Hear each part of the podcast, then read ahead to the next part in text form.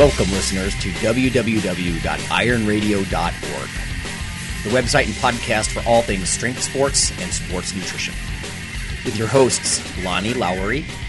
Remember, Phil is like a gnarled old oak tree held together with scar tissue and bone spurs. Rob Fortney. And I'm telling you, the pain that I would suffer was ex- beyond excruciating. And Phil Stevens. Do it, Rob. You'll kill all those nerves. Thanks for listening. Welcome, ironradio.org listeners. This is Lonnie Lowery. I'm an exercise physiology and nutrition professor of about 15 years, and I'm a former competitive bodybuilder. And this is Phil Stevens. I am a powerlifter, Highland Games athlete, future heavyweight boxer, um, I run Strength Guild and USSF. This is John Mike here. I am uh, two weeks out from defending my doctorate, and I'm a team mem- team member and columnist for EliteFTS.com, and I love food. Right. All right. You know, for people who aren't familiar with the defense, when John mentions this stuff, this builds up over months, right? You do your dissertation, and For years, really years. well, for sure. And this is a, a ongoing study. You know, roughly a year, year two, sometimes three. God, for data collection, that sort of stuff, and it all comes to a head. And it's like this tribunal, you know, where they just sit in front of you and uh, throw questions at you. And usually, it's although it can be a little nerve wracking. You know, if you're good, you know, you set up your study well, you know what you're doing, and they'll ask you about how your results relate to others, or a lot of methodology questions. Why do you measure this, and how do you measure it, and you know that sort of stuff. So, um, yeah, I uh, God back when I did mine, it was all the way back in 2000, but I was such a nerd. I brought in endocrinologists from uh, you know biologists, exercise physiologists, and just in some ways it made it harder on me. But it was good to get other perspectives too. So. Um, I don't know, John. Do you just you have mostly people from your department, or what? Who's your outside of department judge? we actually, um, well, it, it, your committee really depends on what you're really doing for your actual study. But um, three three of my committee members are, you know, from our UNM faculty, and and one of them is just from an outside department. Um, she usually serves as a big liaison for uh, people in our you know graduate students for for their defenses. Um, I mean, I don't I don't have a specific nutritional control you know for my study, but you know we did give them a food log and things like that. So, um, but I, I do have a really good committee, and they've all been you know very very supportive, and and um, so you know, I'm looking forward to it. But uh, yeah, I mean, typically doctor defenses. I mean, it's it's it's a pretty big deal. I mean, it, it builds up over you know like several years. Like I mean, it's been almost two and a half years since I came back to Albuquerque to, to finish. So, um, I mean, I I got my study. I mean, after the long, long IRB delay, which which almost never happens any really to anybody, or, or even in, most schools. By the time I started my study, the by the time I ended it, um, it was f- only four months, and I and I got thirty people finished completely in, in about four months. Yeah, that's awesome. So, I mean, which is which is typically um, it's very very impressive um, because you usually don't hear people finishing thirty people in, in four months. We actually would have had forty, um, but but ten people just um, stopped showing up and you know non-compliance type of thing. But yeah, you learn you know, lessons. it, it's a, it's a big yeah, it's a big deal. But um, I mean, I think the the hardest part for me was um, the actual writing up the results section and then going through the stats. Um, but uh, I mean, we, we, we have a great study. I mean, we really do. It's it's it's the very first study that's ever been done on uh, looking at um, the effects of eccentric contraction duration on uh, muscle strength, power production, and vertical jump and soreness. So you know, other, there's been other studies that have been very similar. There's there's been so much stuff on comparing uh, eccentric and concentric, but no one has actually looked at um, comparing the varying durations of eccentric only and keeping the concentric the same. So, um, you know, looking at two, four, six second eccentric contractions, we used a squat, and um, we got some really good results. Um, I mean, everybody's 1RM went up throughout, the, throughout every group. Um, there was no interaction effect for in each group, but uh, power production went up, peak power, peak um, uh, peak power and average power. The two second and four second went up in peak velocity, but the six second actually went down in peak velocity. Vertical jump went up in every group, and then soreness, um, you know, initially went up and then it, then it went down. So can I summarize? So Yeah. if you're if you're going to tell someone you know, in like three sentences what happened, would you say that a four second negative, right, eccentric contraction, lengthening contraction is maybe best for a combination of velocity, strength, etc.? Is that too simple? Um, I, I, I would say that would, that would be okay, but we don't really know at this point in time. We don't really know which eccentric, specific eccentric duration is, is best for a 1RM or power or velocity. We just know that all of them go up for, for e- either one of them. And that in itself is cool, right? Because now you're actually showing that eccentric stuff really does translate into concentric performance, right? Yeah, yeah. And, and, and typically, traditionally, there's been a lot of studies in the past that have gone on to, to compare um, like super slow eccentric versus slow concentric, and mm-hmm. and so typically I don't really, from my study alone, I, I really don't see any need whatsoever to go more than six second eccentric contraction, um, just because I don't feel like there there really is. Um, uh, it doesn't really. There's no transferability mm-hmm. uh, much to concentric speed and concentric types of strength. Right. You know, so. You but know, you didn't look uh, at growth, did you? you? Like because time no, under tension and all that, you know. No, we didn't look at hypertrophy, and that's something that, that we can most definitely do for future studies. Yeah, maybe we could do that together. Well, everybody, Absolutely. anyway. So the big thing is John will defend, you know, defend against this. Now, a lot of the people on your committee, to varying degrees, they will help you themselves. You know what I mean? So they oh, yeah. they have a right to grill you, and you you probably have an idea what they're going to say to you. You know, they're not against right. you really. They're just very harshly, I mean, not harshly, but neutrally, you know, making sure mm-hmm. everything was really good. And this is why sometimes I get upset when people say, "Oh, academics, that's not the real world." It's like you have to continually test and prove yourself. I mean, to put it in athletic terms, it'd be like preparing for a meet for two two years, you know, yeah. uh, and then. Uh, defense day is like the day of the meet or the show. You know, you have to step up, and if you don't, you fail and you don't get your PhD. So it's not yeah, like you yeah, know. Typically, I mean, by the t- by the time in our program, it, it's always been very very um, good and successful. You know, by the time you get around to the defense, I mean, it's not like they're gonna you know say, oh well, sorry, you gotta you have to do this again. I mean, you've done you've done so much work, you know, but but it's just I mean, everybody knows about the study, so it's not like they're just totally you know blind to it, but. Right. Uh, it's it, will go good. I mean, I'm not I'm not oh, it really will. concerned it will. about it. Yep. Okay. So um, let's get to some news, and then after the break today, everyone, we're going to uh, do something. We've done similar episodes. I think one was called "Stuff We Like," uh, but this isn't so much just stuff. This is uh, favorite things. So we're going to talk about some of our favorite stuff, places to train, not just gyms, but where within a gym. You know, um, food, places to psych yourself up or cool your jets uh, just stuff you know that are our favorite. So let me get to some of the news real quick. Strength and muscle sport news. Uh, I was actually surprised this past week. Uh, I got this. I don't really get on Twitter that much, uh, but probably more than Facebook. I would really never get on Facebook, by the way, for people who listen, unless I'm on the Iron Radio sort of listener board. But um, I got this thing that oh the NSCA is now following you, and then I went over to those guys. Um, you know that's a good source of information, good person to you know or a group to network with, and I see that they've reprinted my fat article, dietary fat and performance.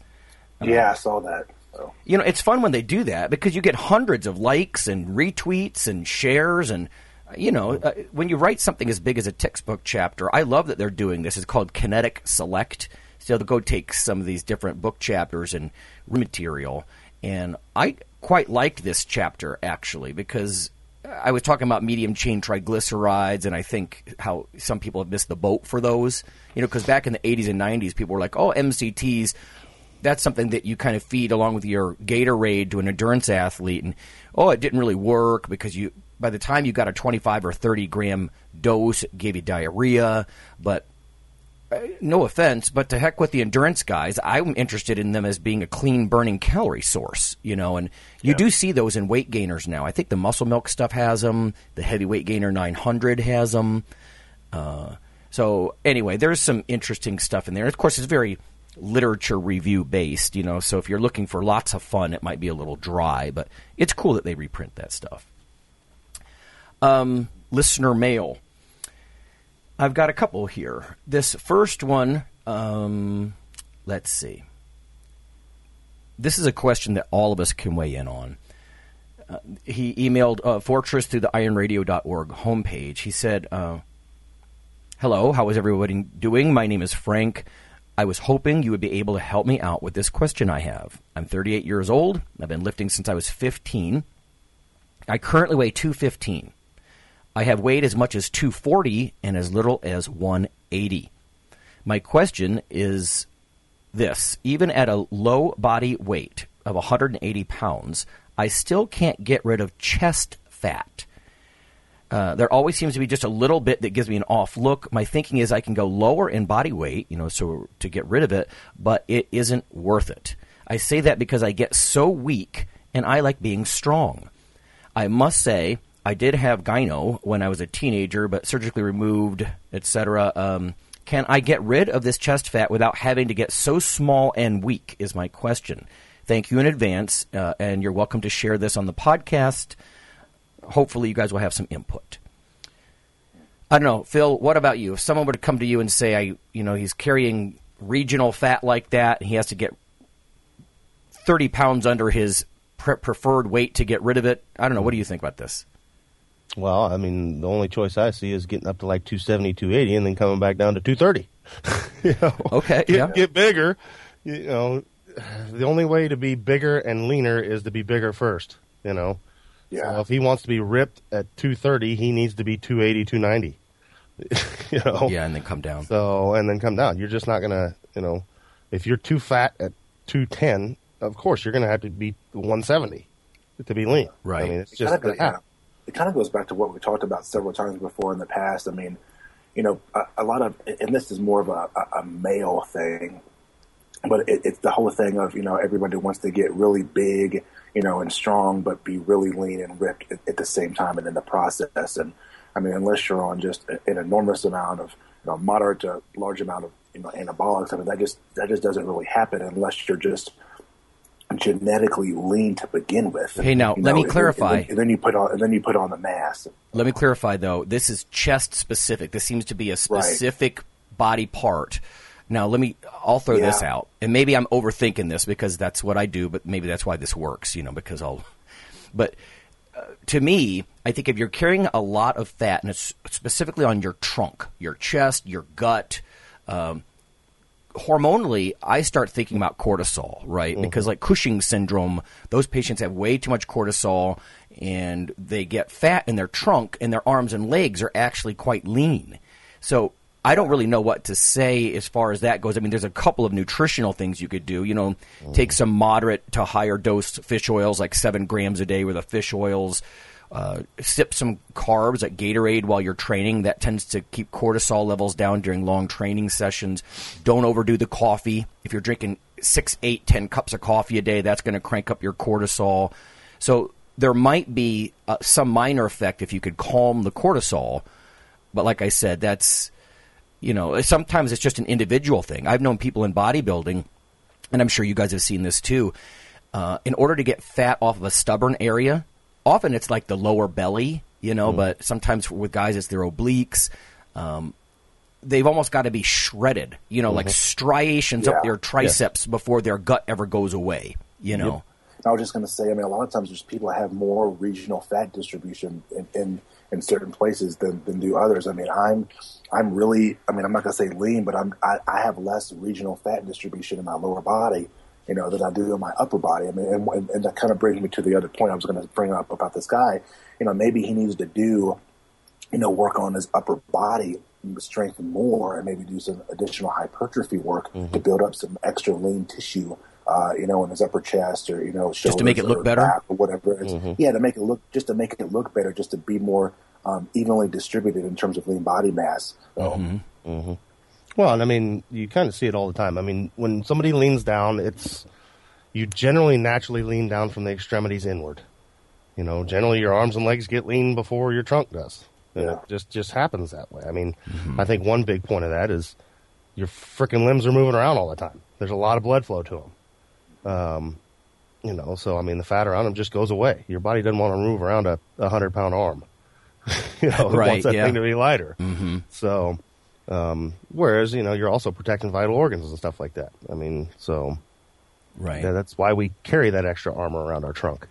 But You know, I once wrote an article about the possibilities of spot reduction, and some people overread that because if you read my articles on that kind of stuff, it's they sound edgy, and sometimes there's evidence, right, that you can actually see, uh, like with microdialysis, more lipolysis, you know, more fat mobilization in specific areas that you work. I remember Cory Everson, the you know previous Oh, Miss. Olympia, she used to say, you know, uh, fat hates physical activity was the way that she said that in simple terms. Now, is that going to be a big deal? No, that's probably finishing stuff. You know what I mean? Uh, the point of sort of bringing up that spot reduction was like if you get a bodybuilder and he's shredded, you know, he's down around I don't know, 5% fat, he's 6% fat, he's heading toward serious competition. I really do think, you know, you hear bodybuilders talk about posing to squeeze out that last little bit of water or lean up or harden up areas. I think, you know, in minute degrees, you can in fact do some of that. In this situation, I don't know. It sounds like he's just carrying that extra fat, and I don't know. I I understand what he's saying, right? Because if this makes you feel any better, buddy, uh, last time I competed, uh, it was the warm up show, so I was almost ready. And the guy said, "You just look like you're about, you know, two weeks out." And I said, "Well, I am. You know, this is a warm up show." And he goes, "Oh, well, then I'm, you know, okay."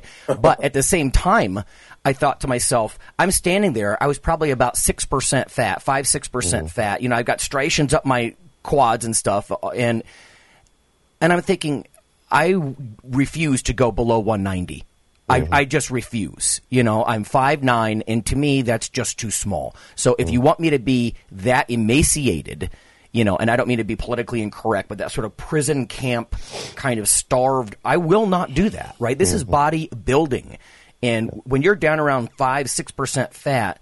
Damn it, that's lean. And I think we need to be careful because the judging standards they use for amateurs um, they're taking like these pro standards, right? And the pro standards include growth hormone, you know, and some gr- pretty, you know, pharmaceutically amazing stuff. And you can't take mm-hmm. those same rules and apply them to the amateurs that are on less or no performance enhancing meds. Mm-hmm. You know, and say we expect you to be this lean because I would have to diet down to like 170 pounds. That that, that Yeah, thought makes me shudder. That's ridiculous. That's ridiculous. I will not do it. You know, Yeah. And and that's what I suggest with this guy. I mean, I, I feel you, man. I feel you, brother. I don't know. I, I don't think I would do that either. So I like I like what both you guys said. Beef up and then rip down, or build some mass on your pec. Just focus on mass because if you're if you're truly thick through through your traps and front delts and pecs, I think people aren't going to really focus on the fat that much. You're just going to look huge. Yeah. Yeah. No. Yeah. Yeah. Absolutely. Okay. Here's another one. Um, I'm guessing this is more for you guys because these are these two are not my sports. But uh, this guy, this is addressed to Rob, but he says, "Hey Rob, uh, it's been almost a year since my first powerlifting meet. This year, I decided to take on my first strongman competition. I dropped weight, trained most of the year at 240 to 250, and I competed at 231 uh, in the lightweight novice division. Is that right? 231 is lightweight? Yep, Yeah. and Yeah. strong. It is. Absolutely. Yeah, Those are big boys in strongman. Um, this was Hudson Valley Strongman presents the Lift for Autism 2015. The event raised over eight thousand dollars for an autism society. That's awesome for the Hudson Valley Autism Society.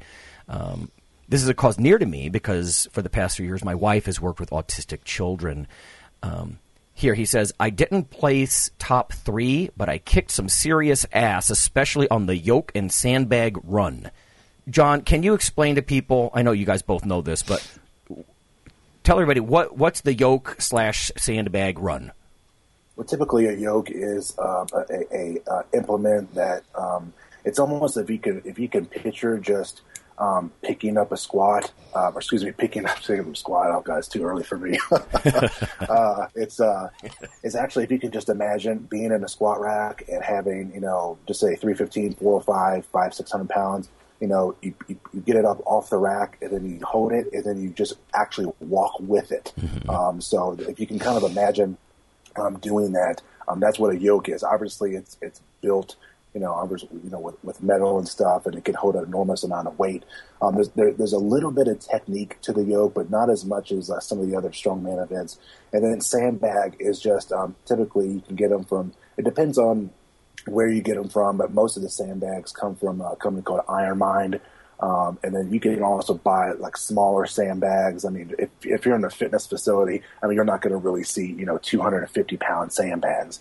Um, so mm-hmm. typically you will uh, do a yoke. You will go down um, and walk with the yoke, you know, say 50, 60 feet or however long the distance is, and then, you know, drop the yoke, pick up the sandbag um, right then and there, and then walk back or excuse me, uh, not really walk, but you know, move this with the sandbag as fast as possible. And, and so, for most people that that that may not know, um, every event in strongman is timed, and so typically the medley events are going to be um, yield a little bit longer time to complete, just because there's more um, events in a short amount of time. So typically, most medley events are going to be um, three um, um, implement events. Sometimes it's four. So you might do a yoke, you know, a sandbag, and then maybe a tire flip back or something. So typically the medley okay. events can go 60 seconds up to like 75 seconds. So the, the, the faster that you complete um, the medley, then you'll, you'll, you'll be in a good position to win that event. So this is like a speed strength or strength mm-hmm. endurance kind of thing. Yeah, um, yeah, Phil, how do you kick ass in these events? Have you done those yourself, Phil? Yeah, move, move quickly. okay, um, okay. yeah. yeah. I mean, that's really it. I've seen a lot of strong guys that can't move. So, and mm-hmm. like when I competed, my last show, I weighed in like 254. And I was competing against guys that were like 350 plus. Yeah. And the only thing I won on was the moving events. Because um, I was faster than them. You know, mm-hmm. they mm-hmm. killed me in the heavyweight logs and stuff like that, but I still came in like third because I was able to move. Um, so, I mean, that's that's where in strongman it's kind of a you have to play that, that game between strength and and still being able to be mobile and quick. So, gotcha, gotcha. I think a lot of people, I think a lot of people in strongman make the mistake of, you know, you are lifting heavy things, and, and, and every contest is different. Um, but I think some of them, some people get too bogged down with max strength and, mm-hmm. and not focusing on enough like speed work. And yeah. you know, just because you have to do a heavy ass yoke, just because it's 700 pounds or whatever, you don't need to do 700 pounds. We've talked about this before on the show. Mm-hmm. You don't need to train the, the, the events every week or every weekend. I mean, if you want to do some speed work, just do an empty yoke, like say 500, and just and just move and just go as fast as you can. Um, because typically, you know, feels right. And the faster that you can move, you know, you're going to be in a better position to, to win that event. Yeah. Okay. Um, so. Uh, yeah. Let me finish the email here. Um, it says the only regret of the day was being conservative on my deadlift. So how do you deadlift in a strongman competition? Usually um, it's an 18 inch. Yeah, usually it's 18 inch. And in some oh, contests, okay, okay. there's um, I've seen like deadlift medleys. Um, I think I've done a deadlift medley before. It just you know four uh, deadlift stations, and they all go up you know uh, with incremental weights. And sometimes it's I've seen axle deadlift you know for reps um, and then 18 inch deadlift. So um, okay. it just depends on the contest. Every contest is different. Okay. Yeah, I've only been to two strongman events in my life, actually. But um, he said I should have waited for 610 or 650 because after 580, I knew I would have the heavier weights. Um, I'll get them next year. Mm-hmm. Then he mm-hmm. says, next year, my wife also plans on competing. That's awesome. Uh, I may do a power meet sometime this summer. I haven't decided yet. Uh, it will be based on my financial standing, etc. Um, but if I do a power meet, I will compete at 220 or 231 instead of last year's 275. Didn't JP mention that last year that like once you get certain performances at a higher weight, uh, one of those rules of thumb would be tried at a lower weight. Yeah. Um, so he says still raw without knee wraps, and then he even sent a link to his competition video. So thank you, Ryan. That's cool. Um, hope all is well. So there you have it. It's cool to hear about people competing, especially mm-hmm. cross competing like that. Yeah. Know, good stuff. All right, everybody, we're going to go to break now. Uh, when we come back, we're going to talk about some of our favorite things.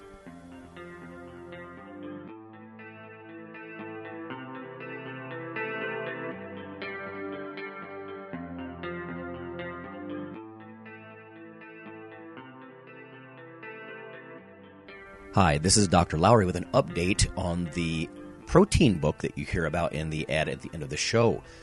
Uh, if you simply Google CRC Press and protein, uh, there's a new development. On the right side of the page, you can see ebook, and there's a purchase slash rent option.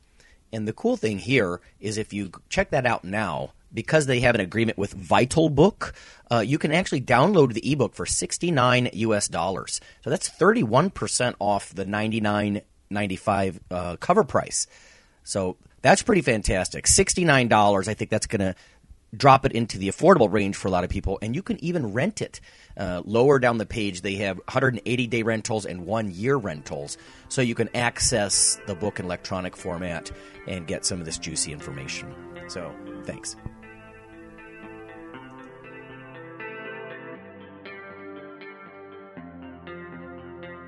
Hi, this is Dr. Lonnie Lowery, and on behalf of Phil and Rob, I'd just like to let listeners know that if you love us or you hate us, we'd like you to leave a comment or perhaps vote for us on iTunes. It helps us out quite a bit on the popularity side of things. Uh, you can also follow uh, Dr. Lowery, me, on Twitter. Uh, it's Lawnman7 on Twitter if you want to do that. We also have a Facebook page, the Iron Radio uh, listeners page.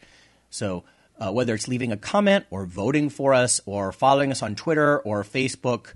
Uh, that would be fantastic. Also, uh, occasionally Rob or myself will write an article for another website, and Phil will as well. So, lots of ways to um, interact, uh, follow us in other media, and vote for us and uh, keep things going strong on Iron Radio. Thanks.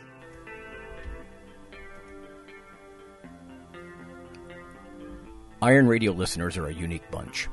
You value both in the trenches skills and the research and evidence that informs it. That's why, as a listener supported show, we occasionally do funds drives to keep everything free and advancing.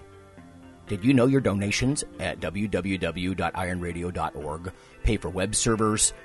They allow for small sponsorships of gifted competitors or students, and even partly fund research on our specific population. That's what we're asking for during the spring and early summer funds drive. Dr. Lowery, that's me, and some students are on the verge of some key discoveries involving caffeine and explosive lifts, but we need help to get the message out. If you value the authenticity, expertise, and real progress Iron Radio provides, please consider a donation. Any amount is appreciated, but if you could put forward $25 or more and email Robert Fortney at hotmail.com about it, we'll send you some behind the scenes audio lab notes that were recorded during data collection. They offer true insight into what research is like on barbell athletes. Thank you for considering it.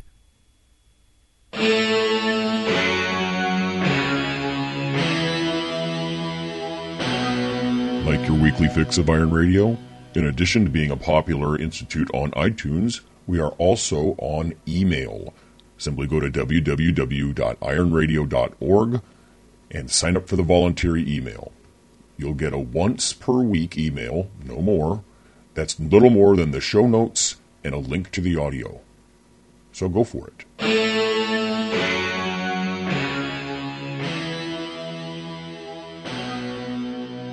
Hi, everybody. We are back, and we are going to go over some of our favorite things, um, various topics, just you know, kind of our, our, favorites, and and go from there. So, what do you got for us, Lonnie? Right on. Yeah, let's start with you, Phil. Um, this is this could be competing or lifting. Um, favorite memory. Oh man, my first 700 was fun because I'd worked so hard for it, and, um, and it was kind of memorable because I I finished the lift, I stood up, and I was literally falling over because I was back on my heels so far. Mm-hmm. Um, so I just stood there and smiled as I was starting to fall over, and I got the down command, and it was like literally right after the down command, I took a step back and set the bar down so I didn't fall. And they gave it to me because I got the down command. So, you know, I'd, I'd gotten that command to where I can move my feet now. So the timing um, was right. Yeah, it was like if they'd have waited another second, I'd have fallen on my ass. Sweet. so that was pretty memorable. And then I don't know, the other memorable things is just some of the dumb stuff I've done in the gym. Um, we work hard, but we goof off a lot.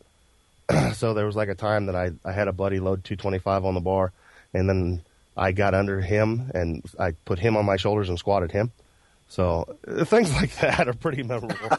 Um, That's funny. So and you know we shot a video of that and things like that. So you know I, yeah, I mean, those would be two that, that popped in my head right away. I like the dumb gym stuff. We could probably do a whole episode just on silly gym Yeah. stuff like that. Yeah. I've got funny, uh, even photos of you, Phil, goofing around in the gym. You guys are wearing tights and stuff. Yeah, and exactly.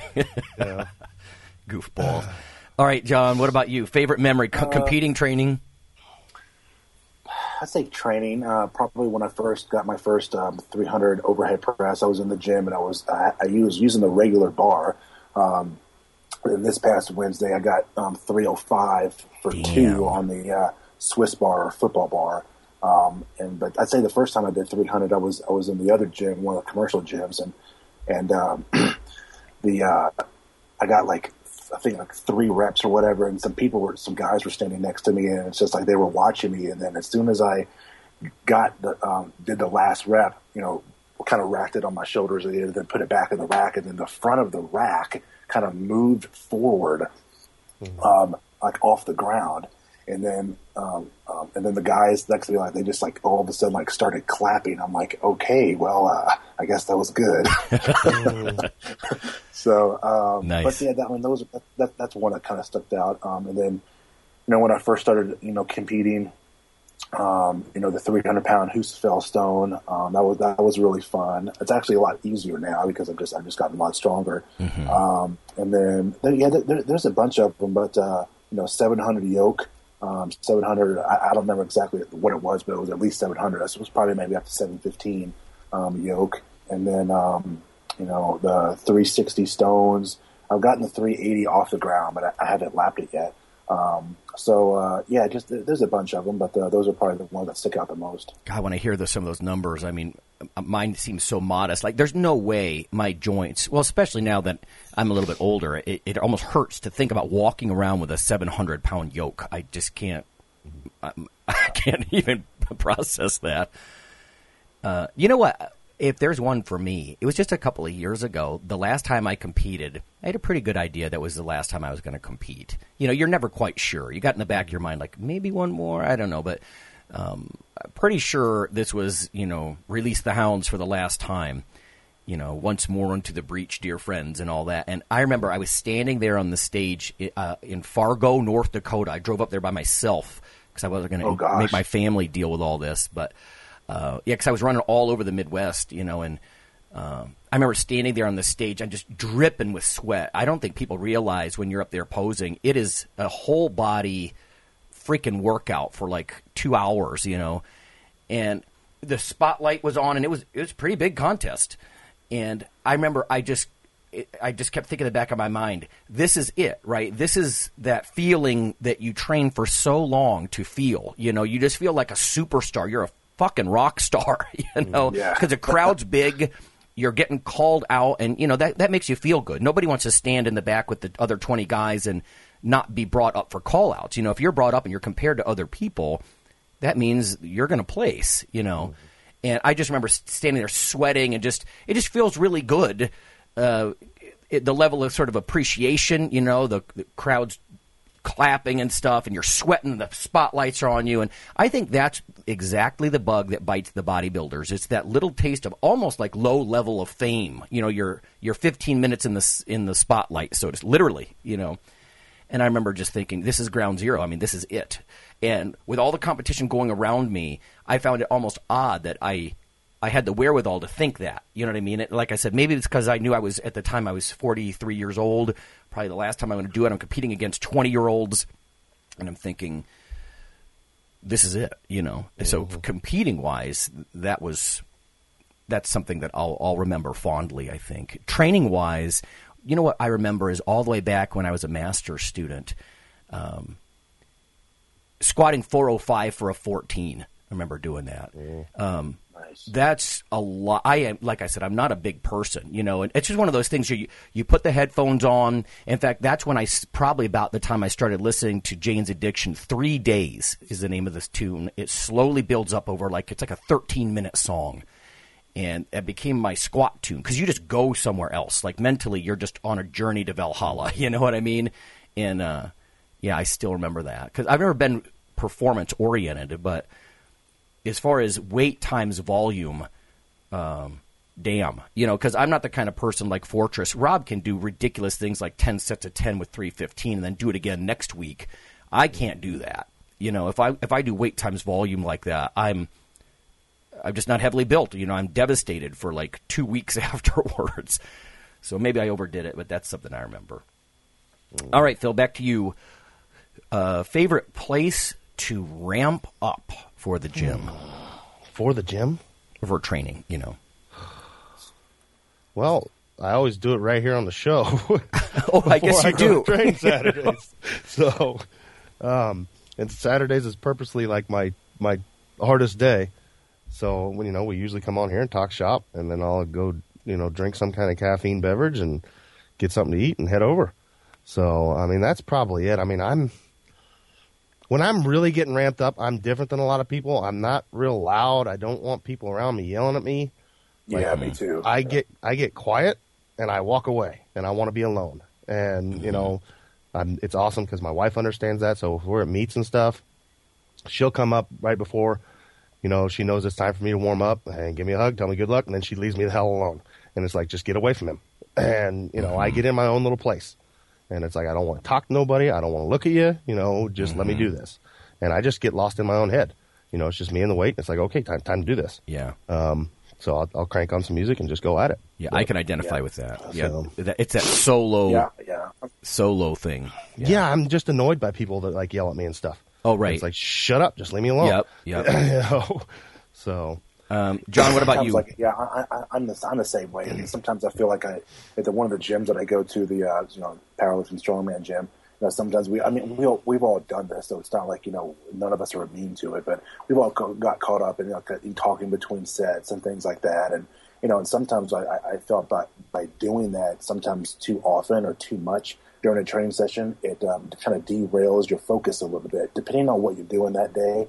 So uh, I'm like Phil, I just kind of like ramp up. I don't like to talk. I don't like to, you know, you know, be very social. You know, if you if you wanted to put a word to it, um, so I, am I'm very similar, um, but uh, I, you know, I like I always have coffee. You know, before I train, we've talked about that a lot on, on, this yeah, show. And, yeah. um, I, I typically drive to the gym and you know, wear my headphones, um, listen to blast some heavy tunes, and then drink coffee at the same time. And um, so, uh, yeah, I think there's we, we've all we're very similar, you know, in, in that regard. So, yeah. Um, yeah, what, it's funny because when you compete, you know, I'm just talking about how bodybuilders are a little bit like um, they're almost, you're almost extroverted when you're on stage in a sense, but training to me is more introverted. And when I say introverted, I don't mean socially anxious or anything. Just like Phil said, like get the hell away from me. You know, I mean, it's the only time I listen to heavy metal really. Yeah. And so I'm, there's something about all these cues. You know, like you drink the coffee, like you said, John. You listen to your your worn out, well worn but appreciated metal tunes, and mm-hmm. I don't know. Sometimes I'll do that at home. I'll continue to do it in the car. You know, if you got a nice little 20 minute drive to the gym or something, that helps too. Mm-hmm. You know, that kind of stuff. But all right, what about favorite place to train? And I don't just mean facility because, like for Phil, that's a no brainer probably. But um, favorite place to train, or even within the gym, is there like a station in the gym where you just like it best? Um, I would say the gym that I train at now, I go to two gyms. One's more of a commercial facility, but I mean, if I go there um, after my warm ups and stuff, I mean, the first the first place I go to is a squat rack. I mean, that's almost like a no brainer.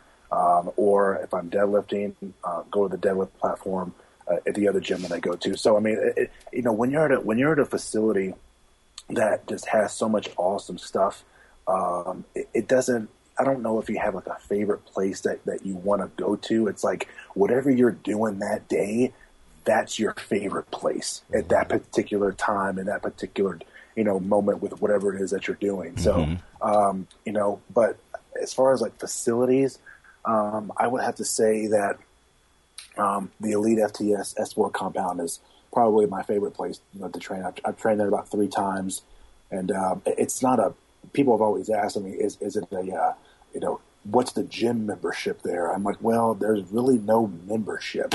Um, mm-hmm. It's not, it's not, a, it's not a public place, and those, those, you know, team members can go there, um, you know, whenever they want. A lot of people have a key, but it, it's not. It, it's probably, um, it's like one of those mecca places very similar to um, the uh, gym in Arlington, Texas, where you know Ronnie Coleman, you know, used to train, and um, so those are probably you know my favorite places, you know, to, to train. I'm not trained at some of the other gyms before, but Oh, those yeah. are probably Oh, um, yeah. the, the top places. Um, Man, for me, of course, a deadlift platform. But Yeah. um, I don't know. I used to hate squatting for a long time, and I think a lot of it was because my hip. And then I just forced myself to do it, and I forced myself to get out of a power rack too. Like I used to love power racks, now I hate them. Um, there's something about like getting in a mono lift yeah, with, the, with the straps off of it and just backing up and squatting. And people are like, man, you should have the straps on there. It's not safe. And it's like, that's part of it for me. That's part of the squat for me. It's like, I have to make this or I'm getting crushed. You know, Yeah. there's no choice. Yeah. It's like, and that's one thing about the squat that it's like, you just, you have to, you got to make it, you know, or this, you got 500, 600, 700 pounds coming down on you. And, and I like that feeling of, you know, you're going to do this or you're in trouble. Um, I agree. and then as far as places, I, man, training in Chiang Mai, Thailand was amazing. Um, I can't I can't put that down enough. Um, just being in the you know basically the foothills of the Himalayas and seeing monkeys and crap all around and training was was pretty awesome. Then places Wild. like Super Training and you know up there with Mark Bell and Jesse Burdick. And you know, over at Jesse Burdick's place was was a lot of fun too. So, I mean, I've been fortunate enough to travel all around the, the country and the world. So, um, yeah, I, I love stepping out of my environment, and that's like, even now, I love my gym. But if I'm going for PRs or something, I usually leave and go somewhere else yeah, and get out of that home environment because it's too comfortable. Um, you know, so I turn it more like a meet. At a meet, it's like, okay, it's serious now. I got to do this. Like, it's time to turn it on. So um, I can get that same feeling by going visiting. You know, I'll go down to to JP and, and Ben's gym, and it's like, okay, I'm here just for maxes, and it's like, oh, this is an event now. So Right. stuff like that. You know what you said about the danger element in the squat? That brings up a memory for me too. I think I mentioned this long ago, but I used to do what I called midnight strap squats. I was a keg mm-hmm. boy at an amusement park in the summer, and you know that'll wear you down. You're sweating all day. Mm-hmm. It's 90 degrees. You're hauling kegs around, and and again, you know, I'm a five nine person. You know, I'm not this giant dude. That's hard for me to do that. And then I was, so- I'd get so pissed off that my it was eating up my training. I was losing weight, and so I would, I'd go to the gym by myself. I had the key. You know, I worked there uh, like on weekends, and I would use wrist straps, and I'd strap myself to the bar, and I either made the the lifts, you know, um, the designated number of reps, or I killed myself. Yes. You know, Yeah. and there is an element to that. Not only no spotter, I'm strapped to that effing bar. Yes. You know, and that'll make you squat. so yeah. You know, Phil, that was that was interesting. You said about um, you know the mono and not using the, the safety straps, and um, sometimes I'll back out if I use the mono. Sometimes I'll kind of back it out a little bit. Most of the time I don't. Most of the time I don't. Um, uh, and then there's been several times here, you know, recently in the last like few months or whatever that I, I won't use the safety straps because just like you said, I mean, I don't, I, I it- it's psychologically it makes you want it more, you know. Yeah, you gotta get Um, serious. And so, yeah, exactly. So um, sometimes I don't even use the straps. I, I'm not going to go out and, you know, just a kind of a disclaimer. We're not saying that you know don't use any safety Thank harnesses you. when you're in a mono Right. lift. We're saying you know that's that's for you know advanced and, and really elite lifters, um, and, and you have to just know your. I mean, you got to know your limitations and Yes. know you know where to fall within that. So, Right, not but yeah. I, I, I, yeah, exactly. I, I've done that a few times the last you know a few months, and it, it's like it, it's um it kind of opens up your mind a little bit, saying, "Well, I need to get this damn thing because otherwise, you know, you're you're in deep shit." Yeah, you know? exactly. Um, Yeah. And it doesn't really matter like how much weight it is. It could be three fifteen or it could be you know five sixty, but that, that that's the that's the point we're trying to get across. and like you said, you got to know your limits with that. I If you do know your limits, yeah, you're putting something on there that's it's a little scary, but Yeah. it's not like foolish. Yeah, You know. you're not going to go. Hey, I'm going to go for a 50 pound PR and walk this thing out four feet and Right, bury it. right. You know, it's like no. Right. so All right, let's keep moving down the list here. Um, Phil, let's go with you. Favorite place to cool your jets, like after training. at home on my couch, man, I'm getting old and like people make fun of me and my wife because we just don't leave the house anymore. It's like I come to my compound and I can just sit here and hang out, you know, and yeah, that's that's it, man. I just come sit on my couch, watch some TV, and eat some food and chill out. you know, just be around my family where I can relax. So yeah.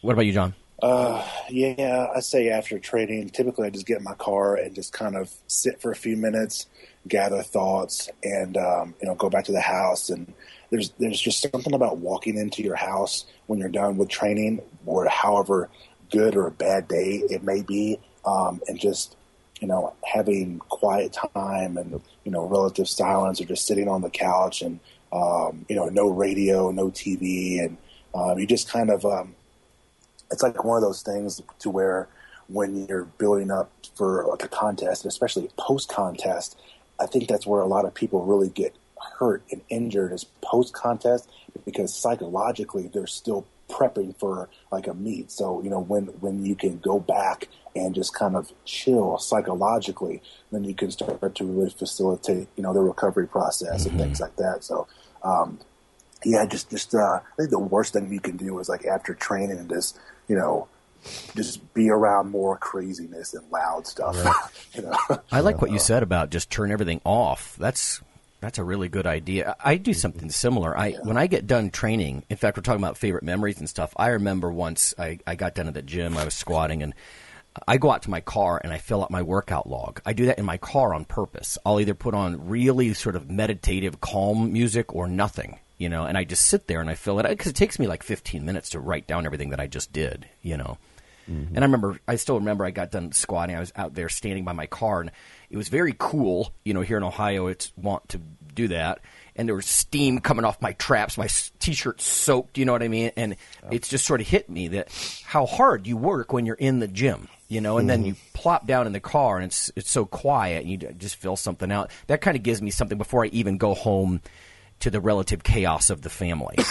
yeah. You know, because even though you you want to go home and they're not a stressor at all, that little moment of like alone, quiet time, I think, is really really good. You know, um, it's funny, but these days I'll literally just I'll go plop my my wife and I call it the big bed.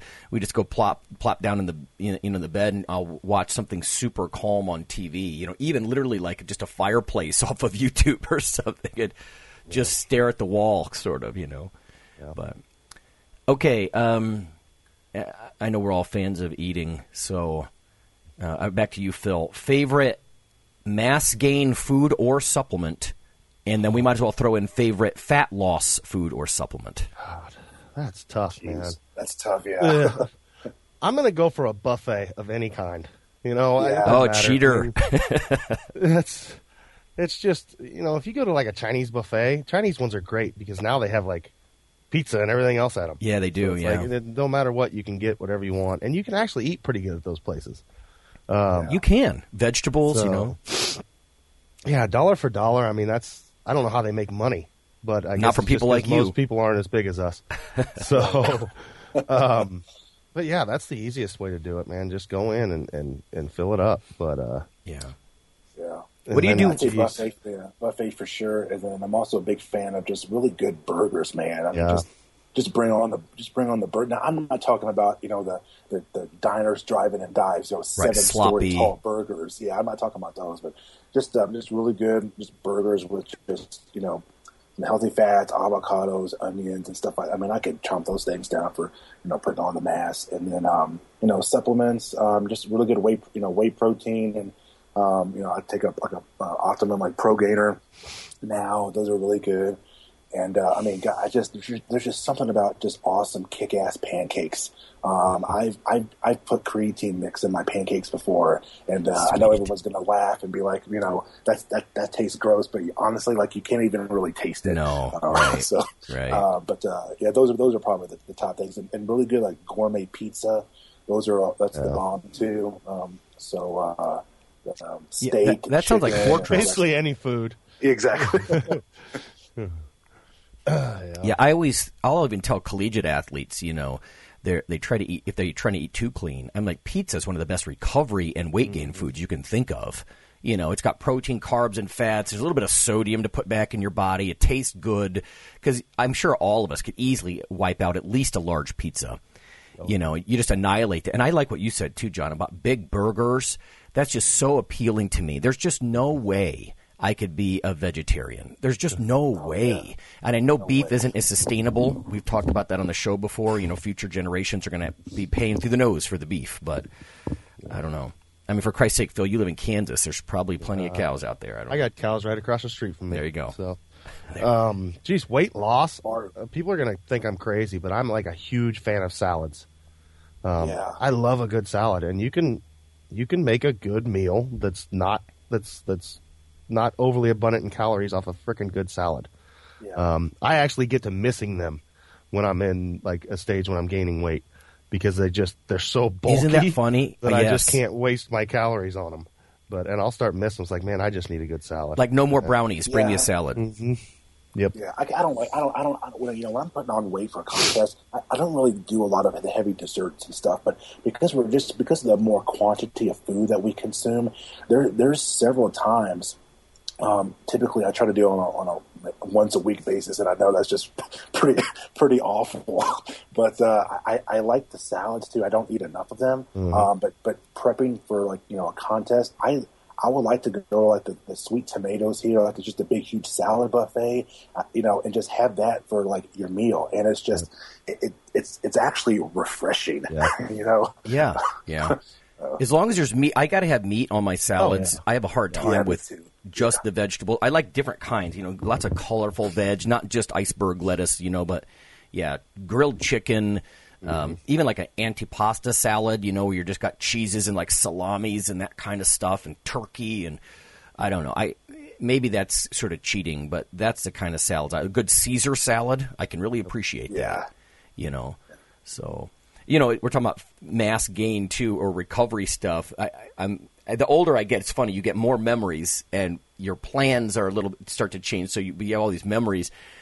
I remember after I competed once, the first time I did the Mister Midwest competition, I ate. Um, my, my wife and I went over to Bob Evans. It was right next to our restaurant in or our, our hotel, and I annihilated. And I've never said this before on the show, I don't think, but I've got a thing even to this day because you know you're so hungry, you're so depleted, nothing tastes as good as when you're like that.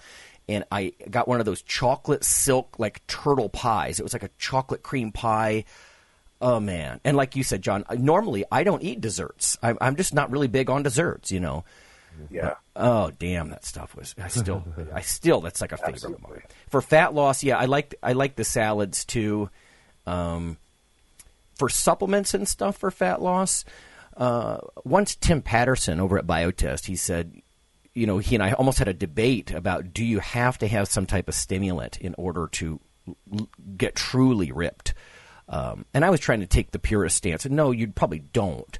But the older I get, the more I realize that kind of stuff can be very helpful. And I'm not telling other people to use, you know, any of these pre workouts or cutting agents and that kind of stuff. But they do. They rev your appetite, or I'm sorry, they rev up your metabolism, they curb your appetite, stuff like that. So, I mean, for fat loss stuff, fish oils and that sort of thing. But for mass gain, um, I, I think I probably put it in the Iron Radio store, but I just love Champion Nutrition's Heavy Weight Gainer 900 or Super Heavy Weight Gainer 1200. That stuff is yeah, friggin' that. cake I've batter. seen that. Yeah. Absolute cake batter. It just tastes so good. Uh, it's weird in that it's got some like beef protein and different sources. Like you said with the creatine, you'd think, well, God, how can you taste that? You know, the beef, that's gross. You don't taste that stuff. You know, it's, I don't know, it's so sweetened and everything, I guess. But okay, cool. Well, that's my list of favorite stuff. I know we've got some, you know, we could go into tunes or movies or all kinds of things like that, but just yeah, a couple of favorite things. Yeah. Until next time, everybody. Thanks for joining us. Absolutely. Thanks a lot.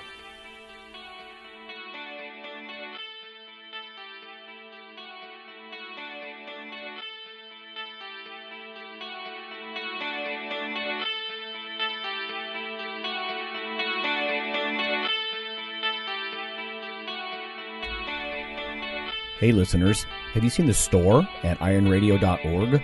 There are three halls in the store one for Phil, one for Fortress, and one for myself, Dr. Lowery, and they're thematic. So you can go into our Halls of Iron store and choose based on your goal. If you need something to learn or read or something nutritional, you can look in my store. Uh, Lonnie's store. If you want something about injury prevention uh, or competition, then take a look at Phil's Hall of Iron. And if you want something about motivation or daily training, Fortress's Hall has what you're looking for. There are some fun, heroic descriptors uh, as you browse through the store. So we try to make it a little more fun than the average boring online store. And whether you're a novice lifter or someone more experienced, you can take heart that you're not wasting your time. The things that we put in each hall of iron are actually based on our own recommendations. Protein powders that we know to be good, uh, knee sleeves, wraps of some kind, things that Fortress uses in his own training. Uh, the stuff you, you see, you know is good. This way, you don't waste time. So check out the Iron Radio store at ironradio.org and um, let us know what you think on the forums. And certainly, you can request products, and we will uh, screen them before they go in. So, thanks for listening. Iron Radio is accepting donations. If you like what we do, the professors, the scientists, the bodybuilding show promoters, the athletes themselves in powerlifting and bodybuilding. Um, please consider making a donation or maybe buying something from the ironradio.org uh, store. Uh, we also are accepting supporting members. So for $4 a month, which is frankly less than the bank sneaks out of your account in fees, you can step up and support a form of sort of public radio for the bodybuilding and powerlifting and strength community. The Iron Radio podcast and all of the audio on ironradio.org is for informational purposes only. If you're interested in starting a diet or exercise program, it's important to check with your physician. Also seek the help of registered dietitians, athletic trainers, and qualified exercise physiologists in order to make the progress that you need.